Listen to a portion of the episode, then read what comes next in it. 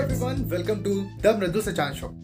Elon Musk ने recently ही tweet किया, USA benefits greatly from Indian talent. और उसके बाद इंडियन गवर्नमेंट ने भी संसद में माना कि 6 लाख से ज्यादा इंडियन सिटीजन्स 2017 तक इंडियन सिटीजनशिप छोड़ चुके हैं। तो आज इस एपिसोड में हम जानेंगे कि इंडिया से पलायन करने वाले लोगों का नंबर इतना ज़्यादा क्यों है, अगर इसे ना रोका गया तो इंडिया को क्या नुकसान हो सकता है, और अगर इसे रोका या कम किया जा सकता है तो कैसे। इंडिया की 1% पॉपुलेशन फॉरेन में रहती है। रीजंस जिनकी वजह से लोग देश छोड़कर जा रहे हैं उनमें से एक है एजुकेशनल फैसिलिटीज़। वर्ल्ड की टॉप 100 यूनिवर्सिटीज़ में इंडिया की एक यूनिवर्सिटी भी नहीं आती। तो स्टूडेंट्स स्टडीज़ के लिए अब्रॉड को चुनते हैं और बाद में वहीं सेटल हो जाते हैं।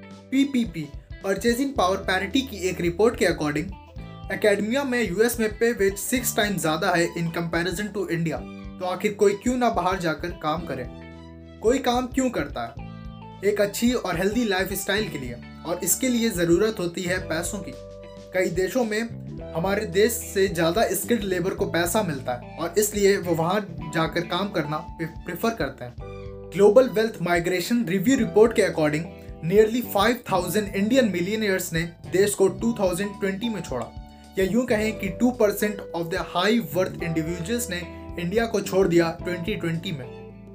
Rediff.com में पब्लिश्ड एक रिपोर्ट के अकॉर्डिंग रिच लोग इंडिया को better investment opportunity, wealth preservation और लाइफस्टाइल के लिए छोड़ रहे हैं। हेल्थ केयर भी एक बहुत बड़ा कारण है जिसकी वजह से लोग इंडिया को छोड़ रहे हैं। हेल्थ केयर इंडेक्स में इंडिया की रैंक 44 है और इस रैंक में साउथ कोरिया टॉप पर है। यूएस अपने देश का 17% देश की हेल्थ केयर को कंट्रीब्यूट करता है, पर वहीं इंडिया अपने देश की जीडीपी का सिर्फ 4% ही हेल्थ केयर को देता है। ये सुनने में तो बहुत सिंपल सा लगता है कि लोग देश को छोड़कर जा रहे हैं। 130 करोड़ की पॉपुलेशन है और उसमें कुछ 6 लाख चले गए तो क्या ही फर्क पड़ेगा। इंडिया का इकोनॉमिक डिवाइड सही नहीं है। 5% of the Indian population own 60% of the assets.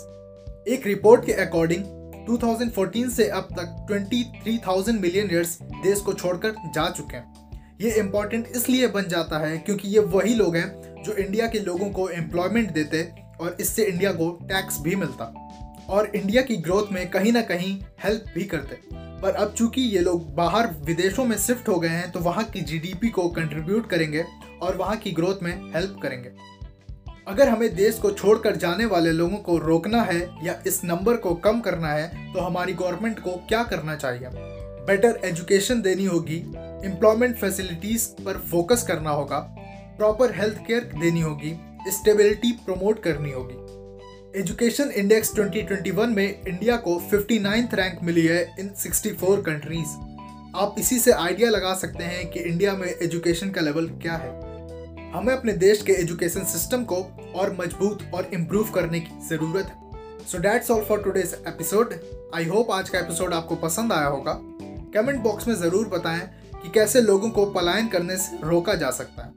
ऐसे ही और एपिसोड्स के लिए हमें फॉलो और सब्सक्राइब करें।